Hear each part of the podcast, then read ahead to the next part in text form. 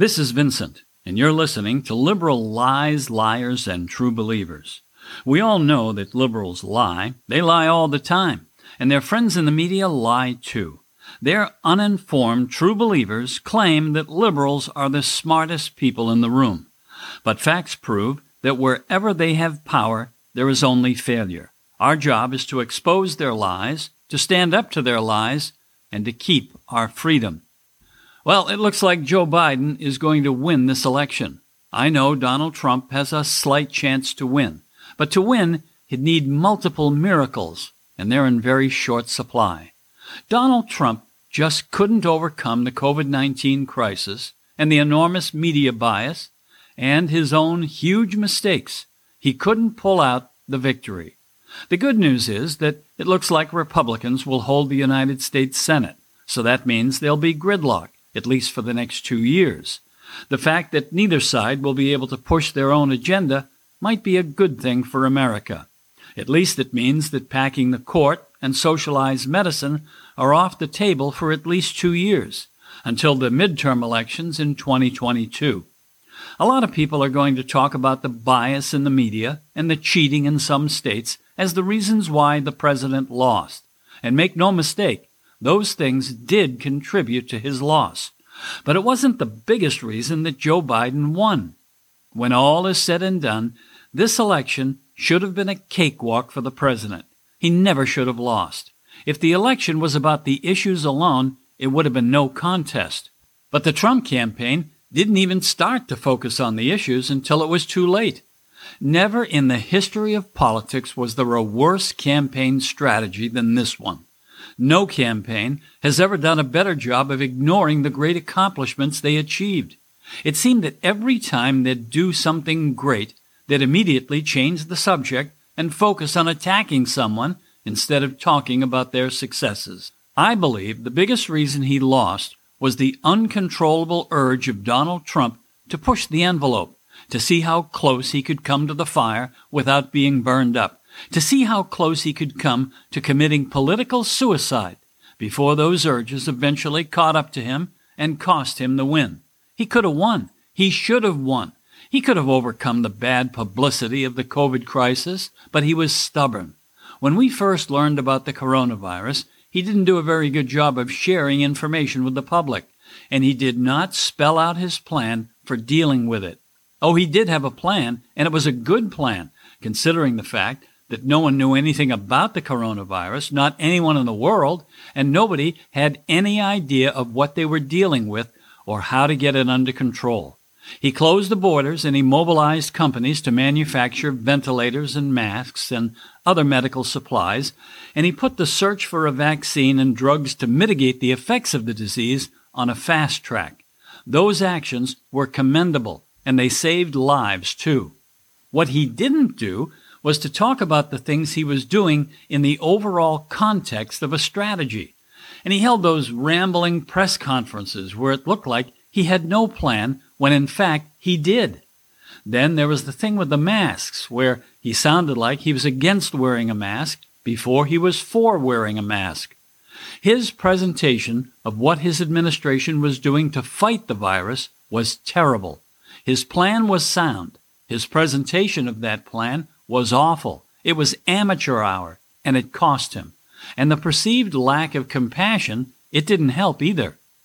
His ability to make people focus on him instead of his accomplishments was uncanny, and it hurt him terribly. When Vice President Mike Pence did that wonderful job in his debate against Kamala Harris, it could have helped the campaign immeasurably. But what did Donald Trump do? The very next morning, he said he would cancel his second debate with Joe Biden because it was going to be virtual instead of in person. Instead of talking about how great Mike Pence did, everyone then started talking about the president. I mean, you have to remember, Joe Biden is still the worst candidate ever to run for president. So losing to him is no small feat. You have to really work at it. And as I've said before, Donald Trump is his own worst enemy. He's always pushing that self-destruct button that we all have implanted in our brain, the thing that we use to trigger the worst forms of the self-fulfilling prophecy. The fact is, we're all our own worst enemy, and we have to fight the constant urge to self-destruct. Isn't that a big part of life for everyone? The difference is that most people overcome the urge, and they go on to live relatively normal lives. But President Trump doesn't seem to have any mechanism to control that natural urge to self-destruct. He's a man who needs to have enemies, people to play off of. It gets his adrenaline pumping.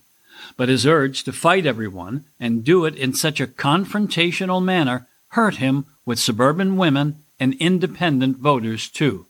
Many women don't like to hear anyone raise their voice.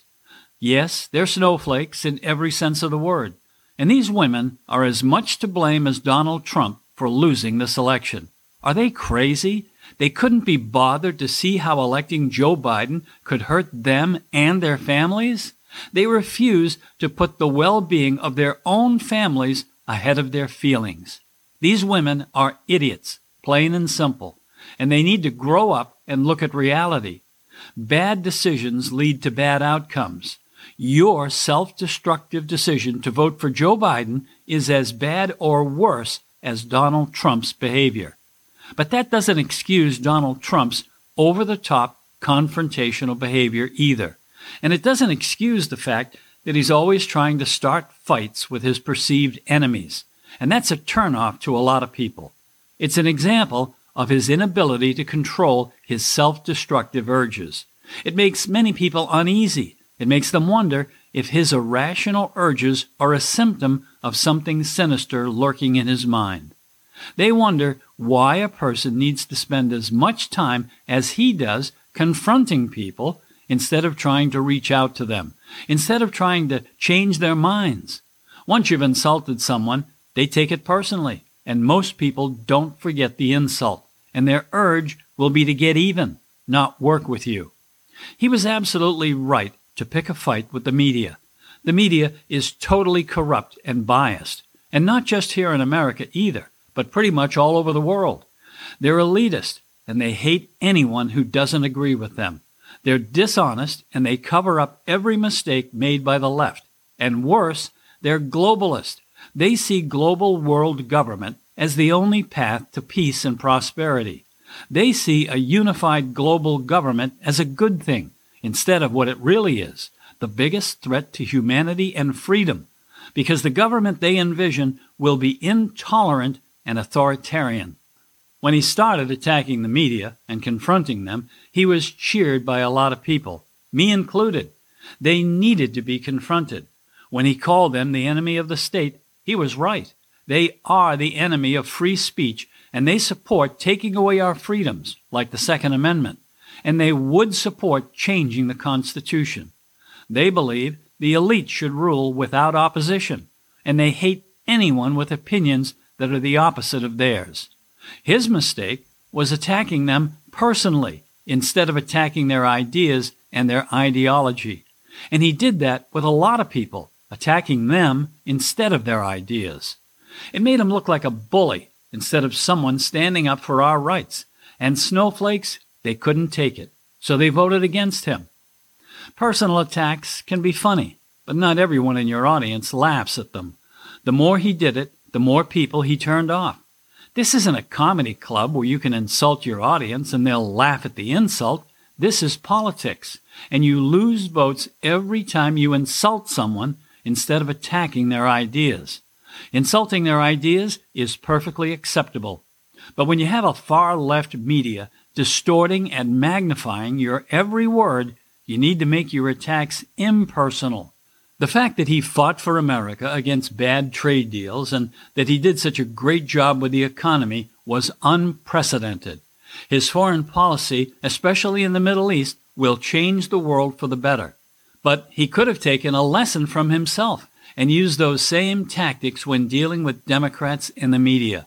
He hardly ever badmouthed any foreign leaders. He attacked their ideas and their behaviors. He's been criticized so much for not personally attacking the leaders of Russia or China. I wonder if he had gone after their ideas and their behaviors without going after them personally, would that have made a difference?